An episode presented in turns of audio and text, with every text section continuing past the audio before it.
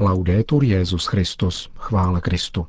Posloucháte české vysílání Vatikánského rozhlasu v neděli 24. ledna.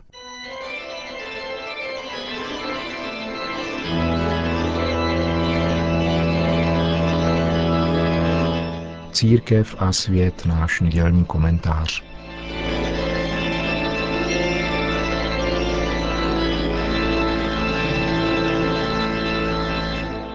Jsou opravdu na obzoru změny pravd křesťanské víry a morálky, jak se toho jedni děsí a druzí se na to naopak těší? Tato spekulativní otázka může vyplynout ze setkání s oběma těmito krajními tendencemi, které se vyskytují v nepočetném společenství těch, kdo nějakým způsobem roli papežství reflektují a které mají v médiích, jak nutno dodat, nepřiměřenou ozvěnu. Snaha papeže Františka odstranit z církve světskou pompu je zcela evidentní. Porozumění této snaze z hlediska křesťanské víry však zdaleka není tak triviální, jak se obě zmíněné myšlenkové tendence domnívají. Spolu s druhým vatikánským koncilem byla totiž marnivá honosnost v církvi paradoxně a do té doby nevýdaně akcelerována sdělovacími prostředky – které produkují věhlas čemukoliv i komukoliv z doby přítomné či minulé, s výjimkou Ježíše Krista, a které dovedou tento věhlas vytvářet nezávisle na realitě, o níž referují. Masové a nekompetentní mediální traktování církve začalo mít i na samotné věřící vliv negativní i pozitivní. To znamená, že se pro ně stalo měřítkem odmítání nebo přijímání církve jako takové, bez ohledu na to, čím je církev z hlediska víry v Ježíše Krista. Do tohoto mediálního zájmu o církev zapadá také impresionistické podání Františkova pontifikátu sekulárními sdělovacími prostředky, které od začátku hýří entuziasmem, o jehož solidnosti lze však mít důvodné pochybnosti, a které z nevědomosti či úmyslně pomíjejí to, co je podstatné na jakémkoliv papeži. Přitom platí, že konstatovat určitý poněkud demoliční charakter některých slov či gest papeže Františka v jeho snaze odvážně se zbavit toho, co je v církvi světské, jak k tomu před pěti lety v Německu vyzval Benedikt XVI., nemusí nutně odporovat úkonu křesťanské víry. Rozhodně je přitom možné vyhnout se dojmu, že papež nevykonává svůj úřad správně a zároveň nepropadat iluzorní euforii z toho, že církev konečně začíná být světu sympatická, protože začíná jít s dobou. Oba tyto psychologicky protichůdné a věroučně chybné postoje k papežství jsou si navzájem blíže, než tuší jejich stoupenci. Zaměňují totiž papežství jakožto pravdu víry a jeho mediální obraz. Petrův nástupce podle Ježíšova příslibu křesťanskou víru měnit nejenom nesmí, ale ani nemůže. V tom spočívá křesťanská jistota, která se neprojevuje fanděním či lichocením a nelze ji měřit silou aplauzu nebo mediální sledovaností. Určitá klerikální nekorektnost nebo emotivní přímočarost, které tak sympaticky, ale zároveň vyhroceně líčí na nynějším pontifikátu sekulární média, mohou mít úplně jiný smysl, než se může zdát z jejich podání – nemluvě o správném zprostředkovávání oné mírnosti a empatie, které jsou rovněž neoddělitelnou součástí Františkova výkonu této nejvyšší církevní autority. To souvisí s jinou otázkou, totiž s papežovým verbálním projevem a konkrétními gesty s odhlédnutím od těch, kterému občas média připisují zcela vykonstruovaně – Takovým bylo například nedávné odhalení, že papež prý podal svaté přijímání finským protestantským biskupům a biskupce, což ve skutečnosti neučinil. Jiným problémem je přenechání účasti na formulaci papežových promluv, například filmové řeči, jako v nedávném klipu k lednovému úmyslu a poštolátu modlitby, který díky neverbálním náznakům vyslal poselství interpretovatelné s hodně zbludnou doktrínou náboženského pluralismu a vyzněl tedy jinak než papežova slova. Jejichž pořadí tvůrci poněkud pozměnili. V tomto klipu mimochodem vystupuje jeden argentinský kněz, který v roce 2006 odešel z funkce mluvčího Buenos Aireské arcidiecéze poté, co kritizoval přednášku pronesenou toho roku v září Benediktem XVI. na Řezenské univerzitě. Považoval ji čistě osobně a bez pověření svého arcibiskupa za neúctivou vůči muslimům a z tiskového střediska Buenos Aireské arcidiecéze krátce na to odešel po dohodě s kardinálem Bergoliem.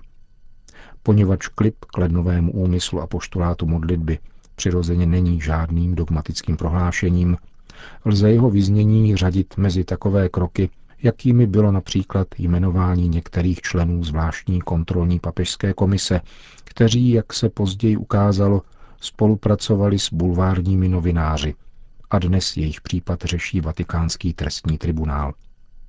To vše jsou ovšem problémy poněkud žabomyší a zcela se za nimi ztrácí to nejpodstatnější, tedy samotný obsah papežova učení.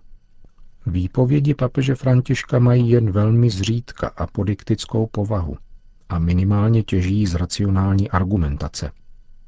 Pokud lze říci, že spíše moralizují, než učí, pak jen v tom smyslu, že jeho výpovědi poskytují věřícím především duchovní vedení.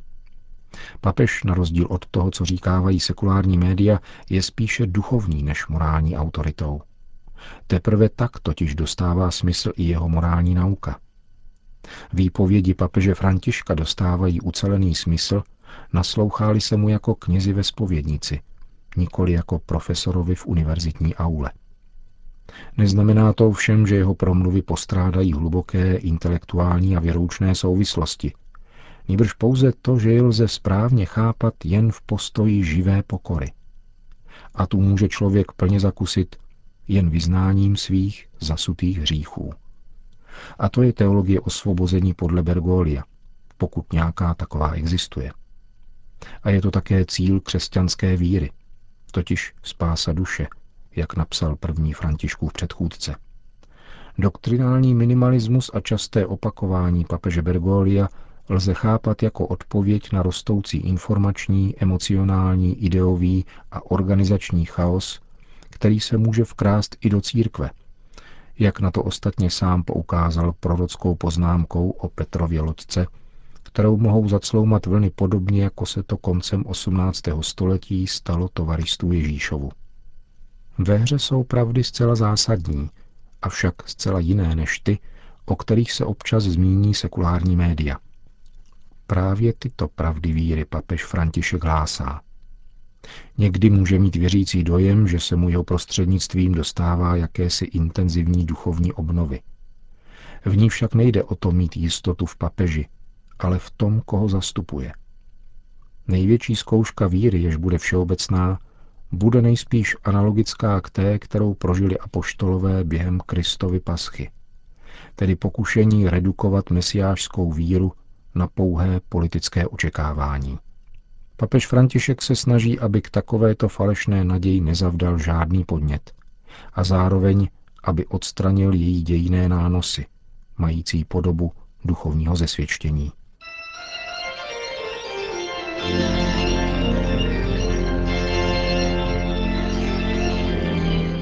To byl náš nedělní komentář Církev a svět.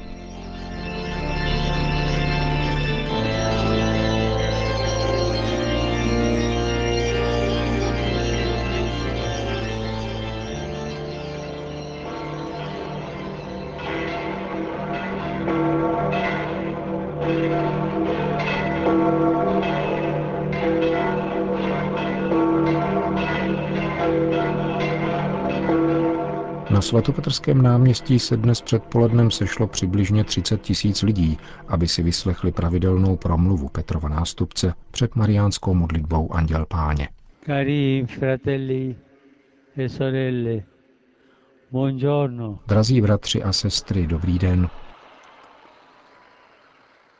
Nel Vangelo di oggi Evangelista Lukáš v dnešním evangeliu, dříve než představil Ježíšovu programovou řeč v Nazaretu, krátce zhrnuje jeho evangelizační působení. Je to činnost, kterou Ježíš koná mocí Ducha Svatého. Jeho slovo je originální, protože zjevuje smysl písma a spolehlivé, protože poroučí dokonce zlým duchům a ti poslouchají. Ježíš je jiný než učitelé té doby. Neotevřel například školu, kde by se studoval zákon, ale putuje a všude káže a učí. V synagogách, na ulicích, v domech stále na cestách. Ježíš se liší také od Jana Křtitele, který hlásá blížící se boží soud, zatímco Ježíš zvěstuje otcovo odpuštění. A nyní si představme, že jsme také vstoupili do synagogy v Nazaretu, vesnici, kde Ježíš vyrostl a žil do svých asi 30 let. Dochází tam k významné události, která naznačuje Ježíšovo poslání. Povstal, aby předčítal z písma, otevřel knihu proroka Izajáše a nalezl místo, kde stálo. Duch páně je nade mnou, proto mě pomazal. Poslal mě, abych přinesl chudým radostnou zvěst. Po chvíli ticha plného očekávání pronesl pak do všeobecného úžasu. Dnes se naplnilo toto písmo, které jste právě slyšeli. Evangelizzare i poveri. Questa è la missione di Gesù. Nést chudým radostnou zvěst, takové je Ježíšovo poslání, podle toho, co sám říká. A to je také posláním církve a každého pokřtěného v církvi. Být křesťanem a být misionářem je jedno a to též. Hlásat radostnou zvěst slovem a předtím ještě životem je hlavní cíl křesťanského společenství a každého jeho člena. Stojí zde za zmínku, že Ježíš adresuje radostnou zvěst všem, nikoho nevylučuje, ba upřednostňuje ty nejvzdálenější, trpící, nemocné a společností odepsané. Ptejme se, co znamená přinášet chudým radostnou zvěst. Znamená to zejména přiblížit se jim. Znamená to s radostí jim sloužit. Osvobozovat je od jejich soužení. A to všechno ve jménu a v duchu Kristově. Protože On je radostná zvěst Boha. On je boží milosedenství. On je boží osvobození. On se stal chudým, aby nás obohatil svojí chudobou. Izajášův text, který Ježíš podtrhnul nepatrnými úpravami, ukazuje, že mesiášská zvěst Božího království, přicházejícího mezi nás, se přednostně obrací k těm, kdo jsou na okraji, k uvězněným a utiskovaným. V Ježíšově době tito lidé pravděpodobně nebyli středem společenství víry. Můžeme se zeptat, jsme dnes ve svých farních společenstvích, združeních a hnutích věrní Kristovu programu. Je prioritou evangelizovat chudé, přinášet jim radostnou zvěst? Ale pozor, nejde pouze o sociální podporu a tím méně o politickou činnost. Jde o poskytování síly Božího evangelia, které obrací srdce, hojí rány a proměňuje lidské i sociální vztahy logikou lásky. Chudí jsou totiž středem evangelia. Pana Maria, matka hlasatelů radostné zvěsti, ať nám pomáhá silně vnímat hlad a žízeň po evangeliu, jež ve světě existuje, zejména v srdci a těle chudých. A kéž pomůže každému z nás a každé křesťanské komunitě konkrétně dosvědčovat milosedenství. Obrovské milosedenství, kterým nás zahrnul Kristus. To byla promluva papeže Františka, který po společné mariánské modlitbě Anděl Páně všem požehnal. Sit nomen Domini benedictum. Ex hoc nunc et usque in seculum. Aiutorium nostrum in nomine Domini. Qui fecit celum et terram. Benedicat vos omnipotens Deus, Pater et Filius et Spiritus Sanctus. Amen. Amen.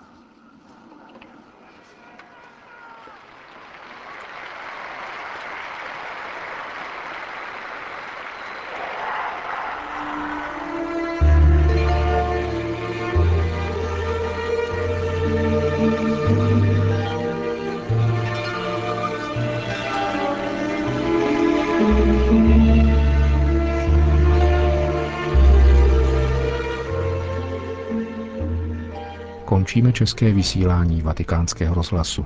Chvála Kristu, laudetur Jezus Christus.